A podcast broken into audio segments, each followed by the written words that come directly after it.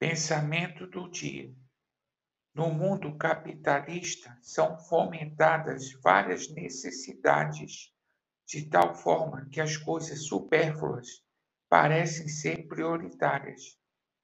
Não deixemos nos envolver por essa roda viva, gastando recursos naquilo que não é necessário. Isaías 55, versículo 2. Tenhamos foco no que é essencial e assim utilizaremos bem os nossos bens. Pastor Heber Jamil, que Deus te abençoe.